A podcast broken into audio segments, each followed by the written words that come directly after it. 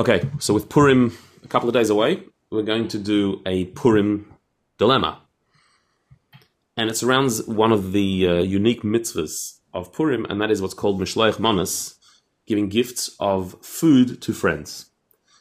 Um, Purim has certain things in common with other festivals. We have a festive meal, like we do on pretty much every festival. Uh, we give charity, tzedakah, extra, extra charity, which every festival also, we're supposed to make sure that the poor are looked after. Uh, we read the Megillah, which is somewhat unique, although every every festival we read we read the Torah, we have some reading. But what is unique about the festival of Purim is the mitzvah of Mishloach Manas sending gifts of food to friends. This is based on one of the verses in the Megillah itself that says that a way to celebrate the festival was to send uh, Mishloach Manas Ish L'Reyehu gifts of food one man to to another, or each person to another. Which from there, our sages say you have to send two types of food to one person. That's the minimum to fulfill the mitzvah. Two types of food to one person, because the Megillah says gifts in plural, monos, and it says a person to his friend in singular. So the absolute minimum is to give two types of food to one person. When it comes to uh, giving charity on on on uh, Purim, it says matanos l'evyonim, gifts in plural to poor people in plural. So you have to give at least two people gifts of a monetary gift. Uh, and it has to be something significant, a significant monetary gift. But when it comes to giving f- to your friend, it has to be two types of food to one friend. The story goes like this: that in a, a town, the town of Slutsk in Lithuania, the rabbi of the town was Rabbi Isser Zalman Meltzer. That was his name. And Rabbi Isser Zalman Meltzer, in later life, became famous as one of the great luminaries of Torah in Jerusalem, in the holy city of Jerusalem. That's where he ended uh, the, the later part of his life. But earlier in his life, he was in Lithuania and he was the rabbi of Slutsk. And while there, uh, he received a very unique Mishloach Manas gift on Purim. One of the businessmen of, of the town of Slutsk arrived at um, his door with a gift a live cow with a bottle of wine tied around its neck. a li- massive live cow was at his door on Purim as, as a Purim gift. It was the talk of the town uh, because even though people often do give lavish gifts uh, and try and do something decorative and interesting, uh, and uh, you know a generous type of gift. And sometimes people do themes or something cute. But a cow a live cow that was uh, that was quite unique with a bottle of wine wrapped around its neck. Um, anyway the, the family received the gift and they were quite excited and the, the kids were all running around and said look at our, our new cow um, and and then uh, as the, the evening went on and the night after Purim, the, the family was sort of discussing hang on a minute, is this actually a valid Purim gift?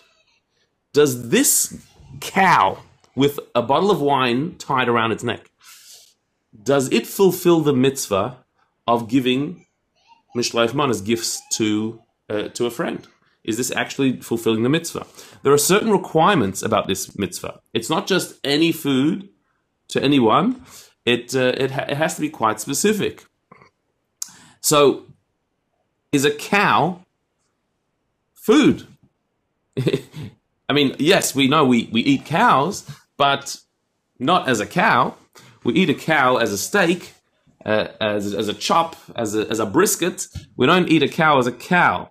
And so, if somebody gives you a cow as Mishloach Manas on Purim, is that considered a gift of food? So the parameters of Mishloach Manas, they uh, it has to be food. But what is defined as food? So first of all, there are opinions that say that food means food and not drink. However, they are minority opinions. Majority do accept that a drink is also considered food to, to be consumed, and therefore you can give a drink as one of the two uh, gifts of, of Mishloach Manas. In fact, some opinions say you could even give two drinks. That would also be okay. Um, that, that would be fine. Um, however, um, the food has to be ready to eat. The, the food has to be something that is edible uh, and, and re- ready to eat. There's a debate whether that means it has to be cooked and ready to eat immediately. Uh, others say it can be raw food as long as it's ready to prepare. It could be a part of the meal. The reason being because if we look at the reason for Mishloach Manos, why is there a mitzvah on Purim to give gifts of food to, to our friends? So there are actually two explanations for this mitzvah. One of them is that the idea is to show an, a sense of unity, a sense of oneness. That this is not a gift to a poor person. This is not charity. This is gift of food to a friend who, who is not necessarily a charitable recipient, but a friend. The idea that I take my food and give it to you, and you can enjoy it, that is, that's a sense of oneness, of camaraderie, uh, a community atmosphere. And indeed, in Jewish communities around the world, the deliveries of food, take people taking food to each other, it does have a sense of what's mine is yours. We're all one. We're all united. There is, there is a sense of, of togetherness. And that is an important thing because Haman accused the Jewish people of being separate. That he, he described us as a nation spread out amongst the, the kingdom uh, which our sages say that he was accusing us of being disunited, spread out, and therefore vulnerable. Because when the Jewish people are not united, we are vulnerable to our enemies. And so, a way to counter Haman and, and his wicked accusation against us is to show how united we are. We love each other so much that my food is your food and we take it and share it. One, that's one explanation for Mishloach Manas. It's to, to dis- display unity. Another interesting, interesting explanation is that really Mishloach Manas is an extension of the Matanas Levionim, the gift to the poor. There's a mitzvah to give gifts to the poor, but there are some people who are poor but are embarrassed of that. It would be uh, shameful for them to accept a donation because maybe people don't know they're poor and it's beneath their dignity or that makes, it makes them feel embarrassed. And so our sages said, the Mishloach Manas, the, the mitzvah of giving gifts of food is to friends, not poor people, friends. And that's to make sure that people who really are poor and who do not have the food to celebrate, they don't have the means to, to, to make a meal for Purim, they should also have without being embarrassed. Because we're not giving donations, we're just giving gifts. And everyone's giving gifts to everybody, and it's all going around and coming around. And therefore, those who are embarrassed to receive a donation to the poor will receive food to eat on Purim. That's another interesting reason for Mishloach Manas. But both of the reasons are that the food should be ready to celebrate Purim immediately. Whether it's because the person is poor and therefore they need food for the day to celebrate the, the mitzvah of Seudah, of having a meal on Purim, or whether it's just sharing my meal with your meal, but it's about Purim today. It's got, it's got to be immediate. And so therefore, the, the mitzvah of Mishloach Manos has to be food that you can re- eat on the day. This uh, gift, this unique gift, was a cow, a live cow. And so the family were discussing amongst themselves is this a valid food for Mishloach Manas? To eat this, we're going to have to shecht it first, slaughter the cow in the, in the appropriate way. Then we're going to have to uh, drain its blood, cut it up into pieces, salt it, soak it. There's a whole process from a live cow to a steak on your plate, there's a whole long, complicated process. Receiving a cow on Purim as a, a gift of Mishloach Manas, well, I, am not going to be able to eat this cow today. I'm not going to have it as a part of my meal. And so maybe that's not considered Mishloach Manas. On the other hand, you could, in theory, do it. Go, slaughter it, prepare it. A piece of raw meat, according to most opinions, is Mishloach Manas put it on the barbecue and you can eat it for the meal.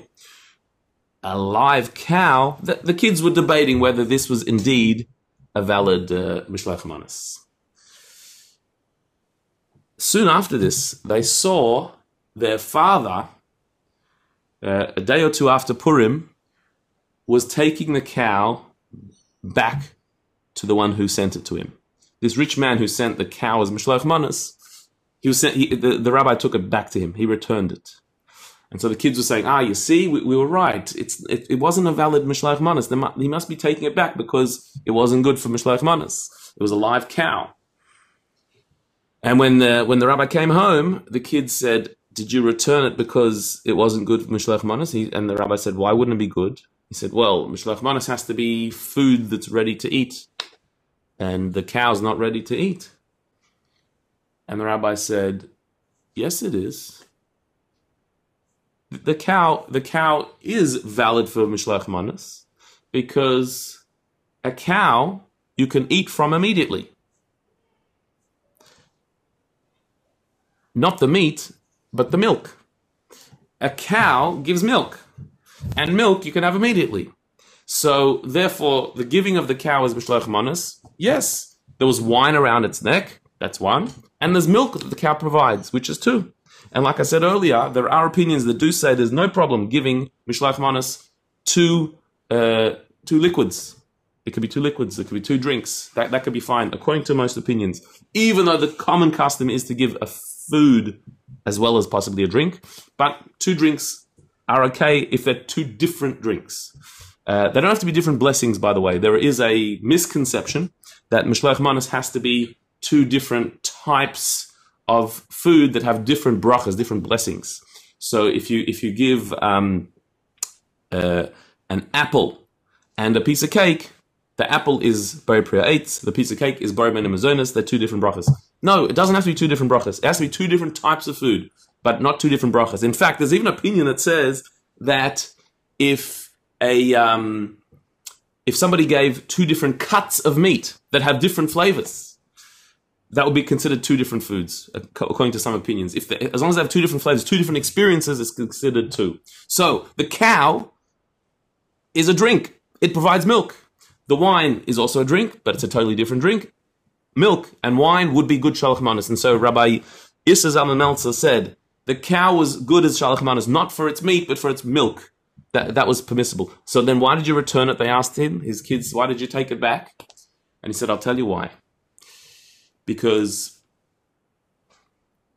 a day after Purim, I found out that this businessman who sent me this very elaborate shalach manas of a cow with, a, with wine around its neck happened to have a court case that I had to sit in uh, in judgment. And so that cow was not shalach manas at all. It was a bribe. If, if you give somebody a gift, it's for Purim and people give gifts for Purim. That's fine, but such a way out gift for, um, from somebody who happens to have a court case with me the day or so after. That is no no gift of Purim. That is a bribe, and the Torah forbids a judge to receive a bribe or to keep a bribe, even if at the time when it was given you didn't know it was a bribe. You didn't take it as a bribe. You took it as a Purim gift, but afterwards he found out there's a court case. He says, "I took it straight back," and uh, in fact, that would also invalidate the mitzvah. He didn't do the mitzvah of, of Shalach Manas.